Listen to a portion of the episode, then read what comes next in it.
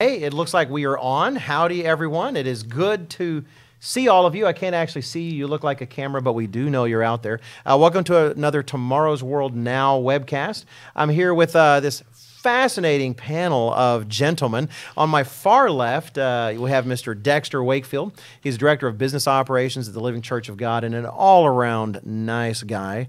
Uh, though he's been in Florida, we don't hold that against in Florida, just kidding. You're a great state. Uh, and then between the two of us is Mr. Peter Nathan, a professor at Living University, and another nice guy. I can't believe it. I get to share the table with two nice guys. Uh, my name is Wallace Smith. Uh, you may have seen me on the Tomorrow's World telecast, or um, I don't know where else you would have seen me, but we'll go with that. Uh, it's great to be share here. the table with a non-nice guy? You know, if I would, I don't know that I would say it. I might just kind of say a nice guy and uh, another Okay. guy, and then go on. So no, I would, I would always, I would always you be could throw in good looking and smart too. If Well, you know. I thought about that, and as, as some of our regulars might know that I've mentioned several times about how good-looking our people are, and I think they're starting to wonder about me. So I'm trying to hold off on that. Though I got to admit, you guys, snazzy dressers. I'll just say that snazzy dressers. Uh, our topic today for this particular webcast is about the world economy. Where are things headed, and how do we actually?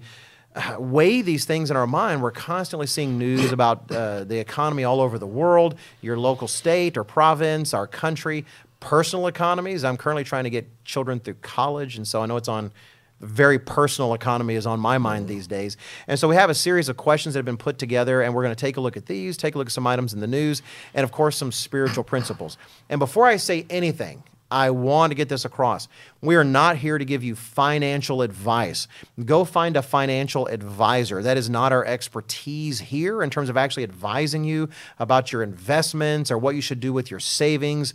Should you invest in widgets? I don't know. Uh, that's not what I'm here to talk about. We will focus on spiritual principles, but that's part of the lesson I think here on the Tomorrow's World Now webcast is every facet of our lives is touched by biblical and spiritual principles, and economics is no different. And before we get started, too, let me encourage all of our viewers if you have a question, please, by all means, feel free and share it with us on Facebook. Uh, right now, it's live at this time. If you watch it when it's recorded, I don't know, we'll be able to get back to it. But we have a couple of fantastic guys, snazzy dressers themselves, in our control room that will make sure we see those questions, and I'll do my best to keep an eye on it as well, because we love to address your questions also. So let me jump right into it here. The first topic uh, that was put together concerns this report on the Federal Reserve Bank stress test. Uh, it actually was born out of a Wall Street Journal article uh, published really just recently, June 1st, just this month, this month coming to an end, how the Federal Reserve is coming up. They're working on new stress tests for banks. Uh, and then also, they're considering new ways to regulate uh, these different boards of these banks. And we were joking earlier about, uh, well, what is this, a, a bank stress test? You know, they're putting the banks on treadmills, you know, are they making the CEOs wear blood pressure cuffs? Uh, actually, Mr. Wakefield, if you, if you could talk about that and help explain that to us, that would be great. Yeah. Well, you see, the large banks um, have a huge influence on the economy. So what they do is they have a series of tests that they uh, put their portfolios through. The banks have different things in their investment portfolios, and they say, well, what happens if, and how much money would they lose if this happened, or how much money would lose, they lose if that happens? And they compare that to the loss reserves that they have in the overall capital of the bank. What we saw uh, back, oh, 10 years or so ago was banks failing because they had all of these portfolios of bad loans and they could not cover the losses. Right. So what the stress tests do is it makes sure that they have the ability to do that. Okay. So, well, actually, stress test probably isn't isn't the worst word for it then, because that's what they do in medical stress tests with your body. Mm-hmm. They stress your body to see what it can take, and they monitor you to see whether you're going to, you know, fall off the treadmill or something like that. And so they're essentially putting these banks through these scenarios to make sure they can handle a mm-hmm. variety of different different Durability. things. Yeah, their durability for different uh, economic shocks, et mm-hmm. cetera. So, you know, surely this is this is a good thing. But, well, it's a good bi- biblical principle because the book of Proverbs talks about the prudent foresees the evil and hides himself from it. Right. And Right. Hmm. do, does this mean our Federal Reserve is busy reading their Bible? And I don't believe yeah, so. We're not, we're not going to assume that. We're not going to assume that they're not. But it really is. And actually, I would say families could do similar. If you're not actually taking a look at your income and your outgo to understand what are we capable of dealing with and what are we capable of not dealing with, uh, yeah, things catch you off guard. And you could do a stress test on your own finances at home. What would happen if I lost my job? How long could I go? A month or two months before my cash reserves ran out or my mortgage went into default? You can do these things uh, for yourself as well. Right. You know, actually, uh, the Bible talks about that knowing the state of your fields, mm-hmm. right? You know, understanding the health of your cattle, the health of your sheep. Now, most of us aren't investing in cattle and sheep, though some of you out there are. Uh, and yeah, doing that, what actually could we could we take? We might not like the answers, mm-hmm. what we see, but at the same time, no one benefits from living uh, in a world that's a lie. Mm-hmm. In fact, I don't know. We've had economic troubles. We had the economic housing crisis in 2008, et cetera. What do you think about that? How, I mean, from your experience, and, and but you, are both savvy observers of the world. At least that's how I see you. If you're not, don't tell me. Don't disappoint me. But what do you think of those crises, and how much of that was built on uh, fantasy to a certain extent, in terms of perpetuating a fantasy, uh, versus just simply not seeing uh, the consequences? I mean, sometimes there's active ignore. I don't know. What are your thoughts about the the previous crises we've had in the last decade? Well, uh, I could just start off. We were commenting uh, before we went on camera. We were uh, talking about really what had happened with the um, subprime mortgage crash, and I think many people understand that the government at that point, at a certain certain point, was requiring huge amounts of subprime mortgages being underwritten, up to uh, Fannie Mae and Freddie Mac, uh, I think, up to 50, 55 percent. And Wall Street was then processing these things, and people were loading up on the high yielding debt, borrowing against it, and it was unsustainable. They couldn't go on. And there's a, I guess it's Herbert Stein's rule. It says if something is unsustainable, then it will stop. And, it can't be sustained. I right, know. right. The, the, yeah. uh, the, the, the, the, music stopped, right? And a lot of people got caught uh, without a place to sit. Right, uh, Mr. Nathan. I don't mean to put you on the spot, but that's part of why you're here, uh, as we put on the spot. Um, our perspective tends to be pretty U.S. oriented because that's where we live. But you, uh, for those who don't know, Mr. Nathan is a, a renowned world traveler. Uh, Africa, Atlantis. Have you ever been to Atlantis? No, no. No. All right. There's one still on his list. We haven't decided finally where it is yet. Well, if you get a plane ticket, I'd like to know. Um, when all of that happened, when everything really went down with the housing crisis and such, what was your perspective internationally? Uh, I mean, because that, that was really a ripple effect. It seemed like it sort of originated here roughly, yes. but it didn't seem like it left anyone unscathed. It, well, no one escapes, ultimately speaking. But in the Western world, so to speak, in terms of a developed Western world, the effects were the same. Uh, mm. because uh, we, we have the same practices, the same lending practices, uh, in all of those areas. So mm. everyone suffers. And of course, the, the United States occupying the situation it does in terms of a world's economy mm. automatically creates a ripple effect. Right. And so forth. So uh, it affects the banks elsewhere. In, in fact, uh, talking about stress tests, the Bank of England has just gone through a stress testing uh, process with the English, uh, the British banks. Fortunately, they're all passed. Oh. But uh, all of the British banks were scouring the world to try and find additional capital right. at that point in time to to meet their ratios to make right. sure that they were able to operate according to the standards established. Hmm. So it affected all parts of the world. Of course, right. some parts of the world you might say were less affected simply because people are so low on the totem uh, right. totem pole of the economic system. Hmm. But they all still suffer, ultimately speaking. Right. Was there any sense internationally that the U.S. was to blame uh, for? I've, I've wondered if there was any sort of resentment out there, or or was that not the case in your, in your personal experience? If there was, yes, obviously, uh, I sat uh, had a meal with someone in London who said if the U.S. government hadn't let Lehman Brothers go, it would have been no problem. so yeah, the the Americans get blamed okay. in some ways, but uh, it's it's a very human problem. Right, right. I, I know we, we, we live in a, a, a situation where the economy is very managed, where you have a lot of people of, of, influence, and I'm not trying to assume they're even evil, simply trying to create a healthy economic circumstance in which uh, profits can flow and people are taken care of. But as a result, as things change, they, some of the decisions that are made can seem really strange. And one of those is negative interest rates. I wanted to bring that up because it's discussed, and we actually have. Uh, you might be surprised of some of the material we actually cover in the Tomorrow's World magazine. This is a an older issue. This was from the September October 2015, but we actually had an article in that. While we do focus on spiritual principles and prophecy, negative interest came trade rates came up. I, I want to ask Mr. Wakefield to explain that because he actually wrote the article on this. You can go online and find it. It was called deflation exclamation point, not just the word deflation. Notice deflation exclamation point. Mm. And you, you, wrote that article, uh, Mr. Wakefield. Could you mm. kind of explain to us the concept of a negative interest rate? Negative interest is not what your kid has in math class. Okay, I've seen a lot of negative interest in math classes, just for the record. And uh, negative interest is when literally uh, the the bank is paying you to to borrow from them, and that has actually occurred. And we're still having some negative interest. Uh, I think uh, Japan is having uh, negative interest paid on its 10-year bonds right now. Really? The, you know, there's still some of that around. It's a phenomenon of deflation. It's caused by deflation or deflationary expectations. That's when that's the opposite of inflation. In inflation, your money is worth less and less and less as the inflation goes up. With deflation, your dollar buys more and more and more when you have that. So um, as a result, the, uh, the, the interest rates get lower and lower and lower, and they can actually go negative. The funny thing was that when this was happening, there were people, brilliant economists, who were saying, "There's no such thing as negative interest," mm-hmm. and they found out they were wrong. Mm-hmm. That the interest rates did drop to below zero. Just as an example, let's say that if you um, bought a bond um, uh, that was due in one year, and they promised to pay you back 5%. Hmm.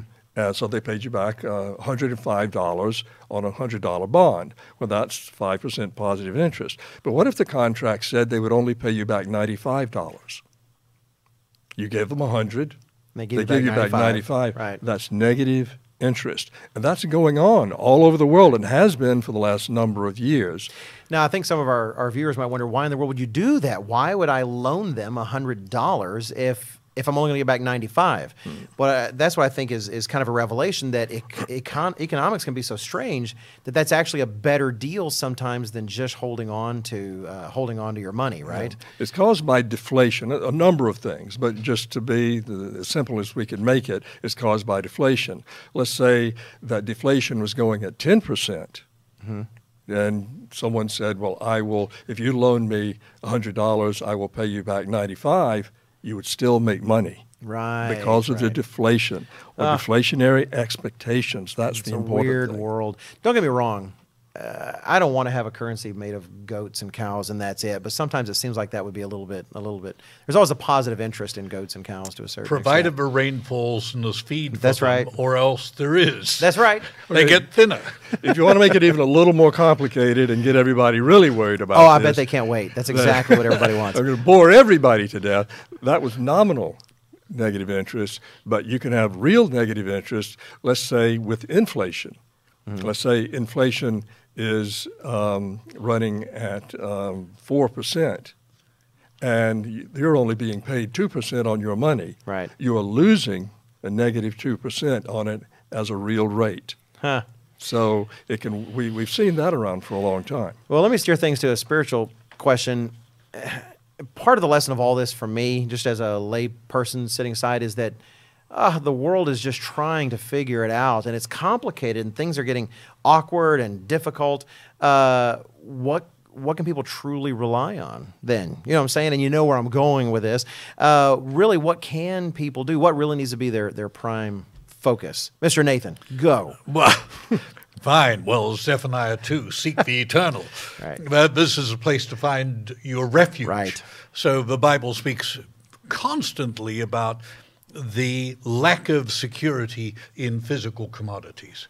And the only security is in spiritual items and spiritual character and spiritual relationship with the Father. Right. Um, and without that, you're lost. It reminds me of a comment uh, actually I heard at a uh, Feast of Tabernacles observance, and some of our viewers may have never heard of that before. It's a, a, a holy day in the Bible that we actually keep every year in the fall. And Uh, it was a pastor, a good friend of mine, and he mentioned that you know people sometimes they'll they'll want to rely on him too much, and he's trying to be real about it. He says, "Look, I can't even guarantee I can get to my kid's soccer game on time, you know, uh, but Mm-hmm. God you can count on. That's really where that investment needs to be." Uh, from that, let me kind of. Uh, it's tempting when times are good to rely much more on our stocks and our bonds and our, our, our incomes. And there is a lot of comments out there that perhaps the world economy really is rebounding. We've got some uh, comments from Newsweek, et cetera. Uh, things seem back on the upswing. There's people starting to think perhaps we're turning around and such. Is that the real trend? You know, I, is it really in the long term? Is, does the Bible provide any guidance in terms of what we should expect, or should we be shocked that things are, are getting better? Well, it's interesting that the Newsweek article does have the caveat. It seems to be improving, but is sort of being held back by problems in the, in the United States. Yeah, You're going to blame us for everything. They, they you? seem What- to want to. That's right. I, I'm not saying the blame. I I'm can't blame quoting them the, for- for the blaming us. Newsweek. we uh, probably did, we probably deserve it. So. Well, if not, hopefully we can take it. Hopefully we, we know we're grown ups. Um, right there, the, part is, and- when it comes to understanding prophecy, is there's an arc. There's this overall, the details, things go up and down. And so many times people want to see something and say, oh, that's what prophecy predicted. And then things will change somewhat. Uh, prophecy is all about the end game in terms of where things are, are headed. And when it comes to trying to understand what's going on in the news, uh, you have, always have to keep that in mind. You can't actually just take a look at, ah, prophecy says that the dollar is going to go down because the dollar might go up for a time. How is God going to fulfill uh, his purposes? Is it going to be because he's going to cause, say, uh, powers in Europe to just rise by continually doing successfully? So let's invest in Europe? Or is there going to be a crash coming that so devastates them that they reorganize in a way nobody ever would have expected? And so uh, we have to understand that prophecy is really talking about an overall arc in terms of how things are progressing, as opposed to the, the minutia of day to day changes. And of course, the pundits get it wrong too. What? Surely not. Sure, Those guys sure are so do. smart. You, uh, you, you look at uh, the United Kingdom with Brexit, and everyone said, uh, well, you know, the pound is going to go down and consumer confidence is all going to go disappear. And what's happened? Consumer confidence has stayed up. The pound is now increasing. It's now over a dollar thirty, uh, and so on. So exports uh, have increased. Uh, okay, the Europeans are stocking up on their uh, commodities from the UK, but uh, things since the Brexit vote have gone remarkably well for Britain. Right. Right, and, and I certainly agree with what Mr. Smith said about that. Is that right now the global economy is running maybe uh, two, three percent, and some are much better, some uh, worse. So the economy overall is is doing fairly well for now, but there are a lot of major structural issues in the economy that the macroeconomists are looking at and saying, how on earth are we going to deal with these things? I'll just give you a couple of examples of them. Um, the, uh, reading from a paper here that is a, um, uh, a newsletter I get from a macroeconomist. It says the largest twin bubbles in the history of the world, which are global debt, especially government debt, but also private debt. That's one of them. And then government promises. And these things have grown to massive uh, proportions right now. Just to point out a, a couple of other things about this, if I can get to a couple of these quotes. The Organization for Economic Cooperation and Development, the 20 say largest economies, uh, some of the 20 largest economies in the in the world, their unfunded pension liabilities, and I'll talk about that in a moment. Uh, they are 78 trillion dollars, and this is from Wow. Citibank, a Citibank report. So this is not what some pundit thought. Wow. And that's at least 50 percent more than their total annual gross domestic product. Huh.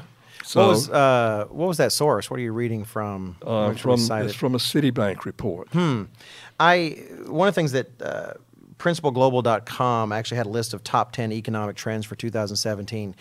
And it was fascinating how I mean all this is these particular people's opinions. It's their best to they're, they're trying their best to do some particular analysis, and they mention uh, what's going on. Well, there's uncertainty concerning Europe. There's so much new leadership in the world. Donald Trump in the United States definitely there's a certain element of uh, of question about what in the what in the world is exactly going on. The fact that the choices that are made, the implications of those choices, don't really happen till much later. what I see is sometimes prophecy moving in the variability, the things you actually can't control. There's a reason when you talk about runaway inflation, for example, there's a reason the adjective runaway is there. Because, so well, why don't they just intervene and stop it? That's the point. They actually can't stop it. And I see increasingly we seem to live in a world where we think we can manage all these facets somehow. We just dial in the right interest rate. We do just do this, and I think the the lesson that's really coming is that mankind can't run all these things perfectly. Mm-hmm. We just can't come up with this perfect well, system. An interesting addition to that is the latest British election. The overall result is that people are fed up with austerity. Hmm. Mm. Okay? So here's another, you might say, government promise and so forth. We don't want to have to do this all the time. Mm-hmm. You know, we, we, we, have borne the result of austerity since 2008 and for ever before that. Right. And we want to have some of a good life. Mm-hmm. We want in on it. Well, austerity in most of these countries means that the government cuts spending so that they are operating within their means. Right. And these promises, particularly unfunded pension liabilities in the U.S. and abroad, huge amounts of money. What these economists are saying, they're using the word the Great Reset. Mm. At some point, just like a, a, a, a government or a company going bankrupt, they have to reset everything Right. And this is coming down the road at some point. Right. The question is what will happen when that happens? Who's going to do it? Who's going to profit? Who's going to be the winners and the losers? And it could be that some great uh, genius is going to come up and figure out how to do this and solve this problem. If he can do it, there will be huge power to mm. anyone that does that. And the Bible does talk about such a situation. Huh. Uh, before we move on, actually, let me read some questions that are coming in from Facebook. Uh, we had someone from Texas. So go Texas. I Texan can't help it.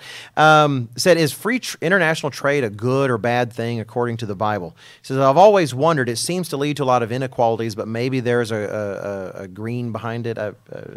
I'm not sure what he's saying there, but uh, maybe there is a good way to do international trade. Is there anything biblically that would comment on, on international trade as a pro or con? Well, background, there's a lot in the Bible that speaks about international trade because Israel, the state of Israel, lay between the two superpowers of Mesopotamia and Egypt.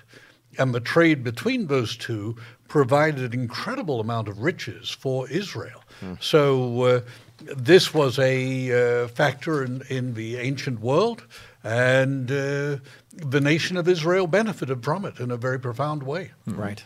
It also has to, well, what it does is it enlarges your markets. You have a much larger market for your produce to go to.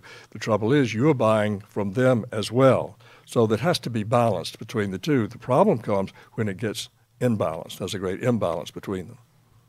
I think. Uh there's another question that I want to make sure I get to because thank you very much, everyone sending in questions. We definitely do want to address them. Uh, I thought it was interesting. It's interesting question. He asks, I say he, I don't know if it's a he or she. I apologize. For me, it just says FB question. If that's actually your name, I would like to get to know you. That's a very interesting name. So, Facebook question Can a people go into captivity and yet its currency remains strong because its banks are propped up by maybe the Assyrians? We're probably talking about Germany. Uh, that's an interesting question. Is there any reason, if a, if a country's currency is still strong, is there any reason why it wouldn't be able to go into captivity? Is the answer to that, I think, depends on how you perceive captivity. Hmm. Basically, the whole world is in captivity at the present time. Hmm. Because the book of Proverbs, once again, tells us that the borrower is servant. In other words, he is a captive to the lender. Right. And each and every person watching this program at the present time is captive to a lender somewhere. Hmm. All right. Yeah, Mr. Wakefield. Uh, Mr. Nathan has a great point about that, and, and that is that we as Americans are, in a certain sense, liable for all of this wonderful debt. There's trillions and trillions of dollars that's piling right. up, and they're predicting that even more is going to pile up in the next few years. So could we wind up becoming captive to that debt while we having a functional economy? It's an interesting question. It really is. I mean, actually, your your your, your currency could be strong for all the wrong reasons, mm-hmm. and actually, it does remind me. Even though uh, we have other topics where this might come up. I can't help myself going to Ezekiel seven nineteen, where it speaks of a people being punished for their sins. And it says that they'll do what? It says they'll throw their silver into the streets, and their gold will be like refuse. Their silver and gold will not be able to deliver them in the day of the wrath uh, of the Lord. So you're talking about people going acti- into captivity who have silver and gold. Right. They're actually pl- plentiful with that, and they're throwing it in the streets because it's doing them no good. Because when it comes, when God acts to bring a people into captivity, and if you have not read our booklet, The U.S. and Great Britain in Prophecy, you absolutely must read that booklet. It's not going to save them. So even if it is present, no, it's not. It's not going to make a mm-hmm. difference. It's interesting about the silver. Have you seen these ads for buying silver on on television? I don't watch Not that much, but there have been a lot of, of ads. Buy silver, buy silver. It says that they're going to throw the silver in the streets, but their gold they're going to declare unclean. Hmm. That was actually the, the, the biblical quote. It's interesting that They were that- giving that quote in the. Uh, No, they weren't giving that. Oh, one. Now, all right, all I right. actually looked that up before the. Uh, But do you, I- read, do you read I- the Bible every once in a while, Mr. Occasionally, Wakefield? Do you really? do, That's a good idea. I'm going to start doing that. I really like Isaiah's account of that same thing because he talks about them throwing their gold and silver into the street and uh, becoming mole and bat feed. Mm, really? I got to start quoting that one. And yet I don't know if I want to now that you've described it that way. Ezekiel's been my go to, but I'll consider Isaiah. You said that wonderfully. Could you say it again? Isaiah? Ah, that was amazing. Uh, just you got to say that every every few minutes. All right, question comes up every once in a while. I just want you to put it straight, and we can make short work of this one. Tell me straight, gentlemen. Do I really need to pay taxes? I mean, I, I got to admit, I don't want to sometimes. well, we, we question can comes always, up: Do I need to pay taxes? We can always cut your salary. You will not need to pay any taxes. And that was that's one solution. I'm not interested in that, frankly. Uh, no, really, biblically, it comes up sometimes. You know, really whether you know whether a Christian should or ought to, but biblically, it's been it's been answered. Any any comments? Right from the beginning, when Israel asked for a king, Samuel said, You're going to have to pay taxes. Um, Jesus Christ telling them to uh, pay what was Caesar's and render to God what was God's. Right. It really people try to make complicated arguments one way or the other, and uh, I, I, I don't want to judge their motivations or anything like that. But at the same time, the Bible really does make it plain. We are to be the best citizens we can be within God's law within our countries, and uh, absolutely, you know, if you look at, at Paul, you look at Jesus. uh, Who was in charge when Jesus talked about? it? He said, "Render to Caesar what is Caesar's." And I don't know. At least the history books I read, those guys don't have the best records in terms of how they were spending all of that. There, there's a direct New Testament reference to that in Romans uh, chapter 13, verses 6 and 7. It says, Render to all their dues, taxes to whom taxes, custom to whom ta- custom.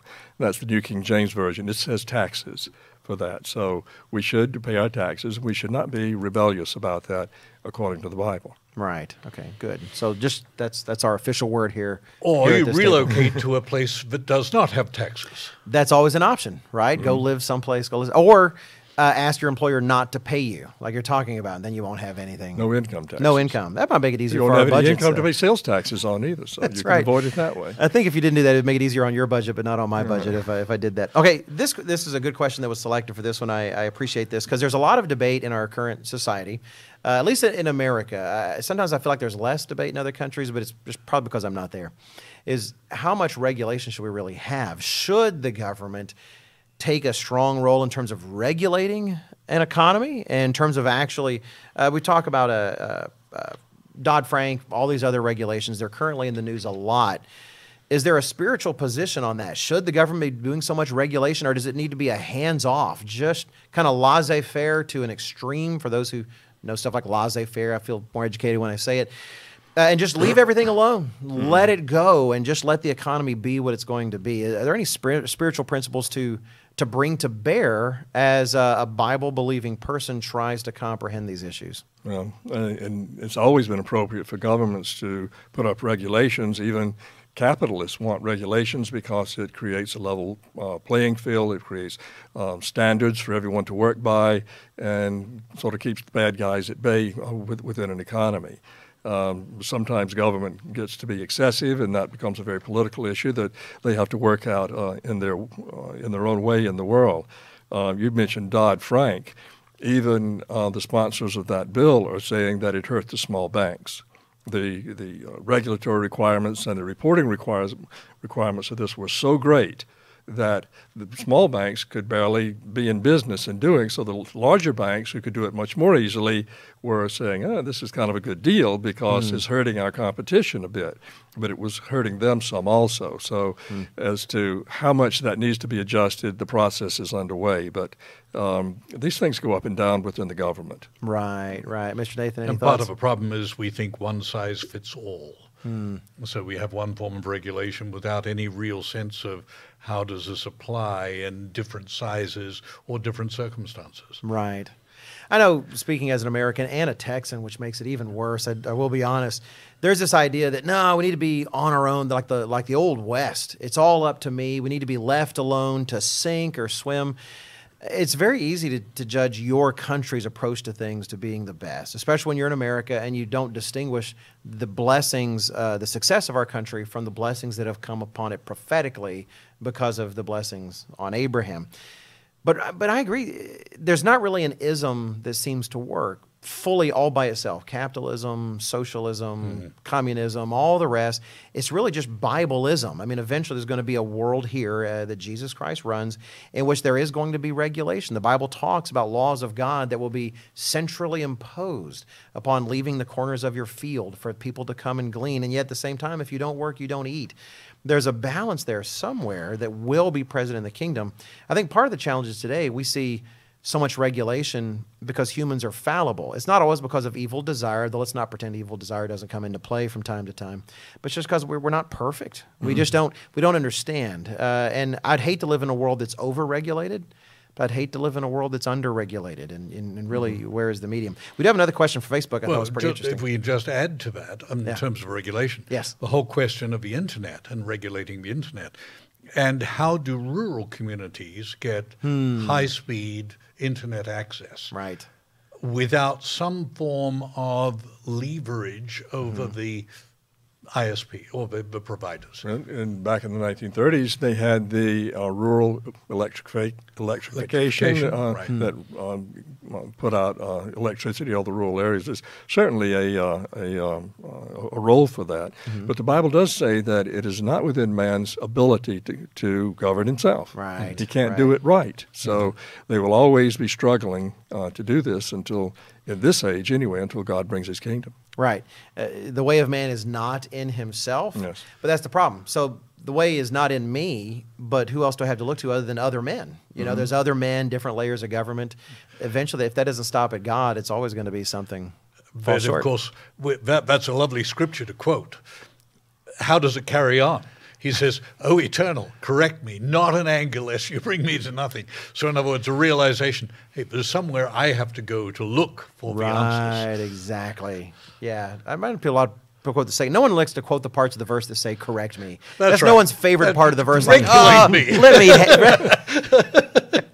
yeah, we can translate it that way. That would be very nice. Very nice. Okay, we do have a question. I thought it was pretty interesting. Someone asking, and this is going to be speculative. So, just what do you guys think?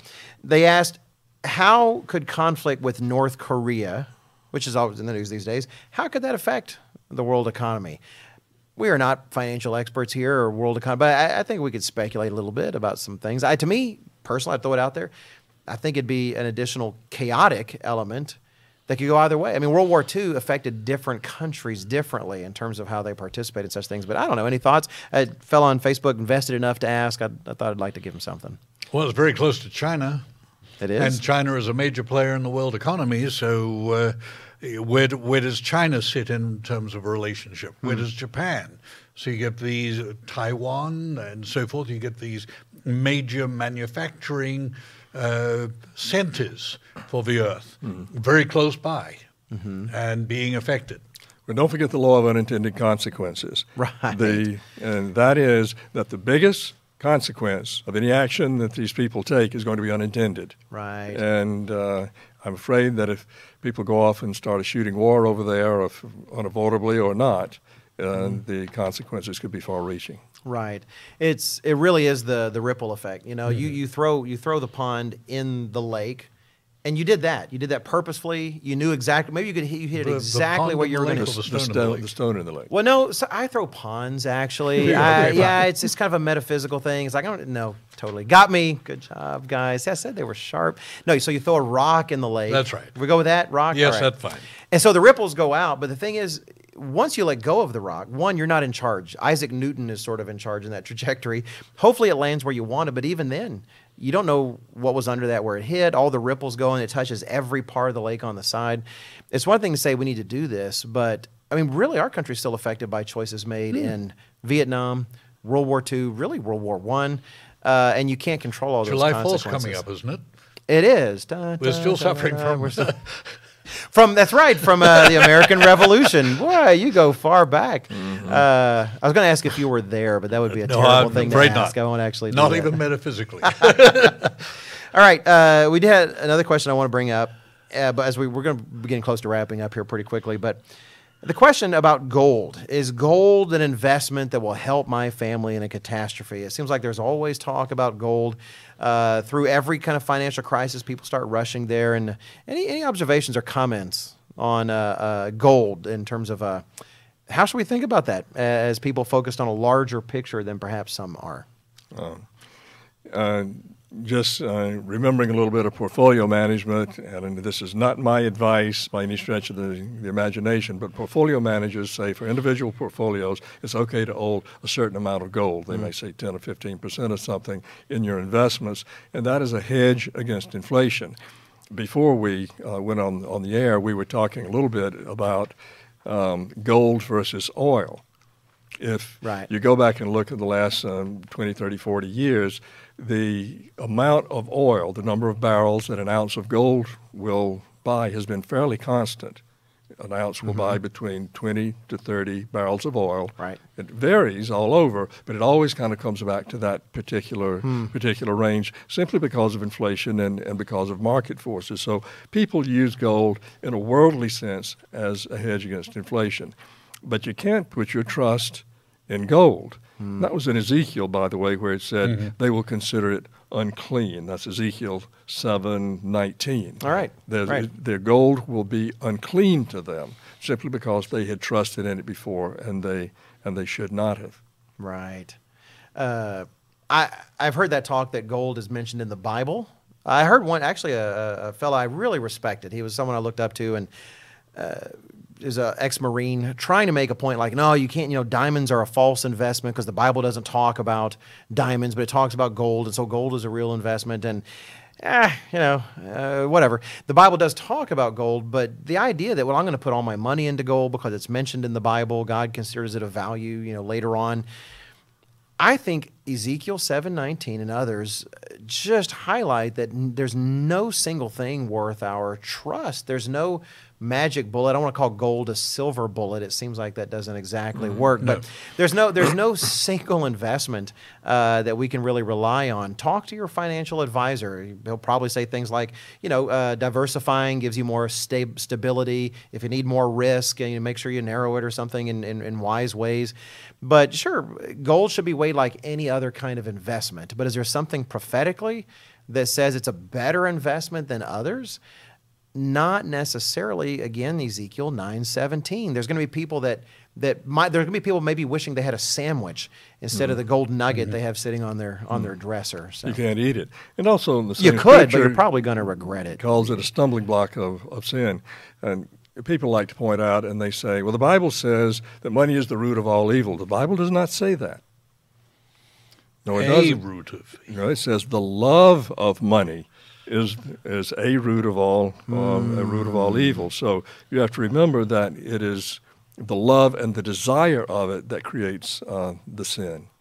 Yeah, I, I had heard a uh, a woman tell me recently that chocolate is actually the root of all evil. I always thought it was pretty good. Well, I hope that's, I hope that's not the case. I hope, I hope that's not I'll the eat case. that. Someone asked a question here on Facebook that I'll pass on.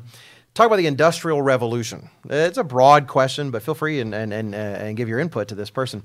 Was the Industrial Revolution a good or bad thing? They said it seems to have kind of brought us to destruction in some kind of way in the long term. I guess you could almost say the question sh- should we just be an agrarian society? Is there something inherently self destructive in terms of being an industrial society? Well, we can do what we're doing now as a result of an industrial society. We know that because we're doing it now. That's right. But we couldn't if we hadn't had the industrial oh, revolution. Oh, I see what you're saying. Right. So, And So- back in, and back in the, the days of the agrarian societies, um, children died young. There were no, the, you know, the medical care, all of these other things. Lifespans were very short. The standards of livings were extremely low. Right. I don't think anybody really wants to go back to that. We enjoy our productivity and what it means. Yeah. You know, uh, I, to me, a lot of it goes back to the tree of the knowledge of good and evil. Mankind keeps advancing, but it's always at some kind of cost. We Right. can't just kind of think of a pure step Hmm. forward. It is Yeah. not within a man's means, within his heart, to Right. guide his own paths. Right. We have to use this book, what God says, and if we do that, He puts us on the right path, and that's the one we follow. My, my children and I often talk about when Christ returns, what sort of society are we going to are we going to have? And are there going to be cars? Are there going to be bicycles? Are there going to be hovercraft? That would be really nice. And I've often thought we'll see. It's it's in man to create. God's a mm-hmm. creator, right? God actually he made you know all of this essentially. You know what we are, mm-hmm. and if mankind has a chance to express his creativity in such a way where he's guided by the leadership under Jesus Christ, what kind of economy are we truly going to have? You know, what kind of investments, what kind of uh, inventions, and all the rest? Yeah, I, we have a comment from our, our very wise folks over in the uh, control room commenting that uh, Mr. Herbert Armstrong used to say it's not the thing itself that is bad. It's the use of the thing in terms of how it's used one way or another. And I would say even how it's developed. If it's developed out of lack of consideration for others or with them in mind. Well, think Well, much has come from uh, military defense uh, research and so forth. So it's it's developed in the first place with a destructive element. Well, the the, request, the the questioner also um, brings up a good point that in the kingdom of God things will be very different, very different spiritually. We will not have, we will not be in Satan's world. He will not be act, active uh, as he is now. Right now, the best thing we can do, or we think, is to live in this industrial age. Right. But I've got a feeling that Christ is going to come up with something pretty different. Looking I do. forward to seeing it. I'm, I'm, you know, will it be the Jetsons? Does anyone, do you remember the Jetsons? That's not. yeah, yeah. I don't know how many of our viewers remember the Jetsons. Uh, but anyway, I, I, li- I like to think that man is going to be not just blessed in, in terms of spiritual uh, things, but unleashed in a certain kind of way. You know, where he actually has a guide that says, "Oh, look, I know that thing you just made." looks great. But let me tell you about Los Angeles. Let me tell you about the smog, and let me tell you about that. Because even even with the purest of intentions, we can't see around corners. We only see so far into the distance. That's part of what I've argued that it's not just a matter of man's character has to be perfected. Because even if we all had the best of intentions, we can't see the like unintended consequences. Mm-hmm. We can't see the results of our decisions hundred years down the road. Even our economic decisions now how are they going to affect things a century from now, even if all of our intentions were good, without the leadership of a, a, a, a loving, giving God to ourselves? We're just not, we're just not sufficient. Mm-hmm. I see this playing out in countries like Kenya, which are almost, you might say, going through this transition from agrarian to industrial societies. Um Kenya is a wonderful place to grow flowers for the European market. Uh, Kenya is to flowers what China is to electronic equipment, Really? Bangladesh is to cotton. And every night, you know, the plane loads of flowers leaving Kenya for uh, Europe, European markets. Okay, great employment for the Kenyans. But the downsides of it, the nitrogenous runoff into lakes, which then choke the lake with weeds so that the fish can't operate, you immediately destroy someone's livelihood. Uh, you bring people together from uh, villages into shanty towns Right. to work in the in the fields, etc., or the the uh, covered houses and so on. And uh, what problems do you create? You create all sorts of sociological problems. You create problems back home because father's not there to be Right. involved in as children. so. Right. So we, we make these decisions which may appear to be great and wonderful, but they all have those unintended consequences. Right. I'm just excited that we had some topic that gave you the chance to say nitrogenous. I was waiting for that. That was I gonna amazing. say, I, was gonna I, my- you write down my favorite words that Mr. Nathan says on the webcast. Uh, that really is all that we have time for. Uh, I want to thank our guests again, Mr. Wakefield, Mr. Nathan, as well as our amazing crew in there, uh, Mr. Dawson, Mr. Leonard, uh, Mr. King, Mr. Siselka, watching online. We know you're out there, Mr. Siselka. Uh, thank you, everyone, for watching, and we will see you again again next Thursday at 3 o'clock. And thank you guys.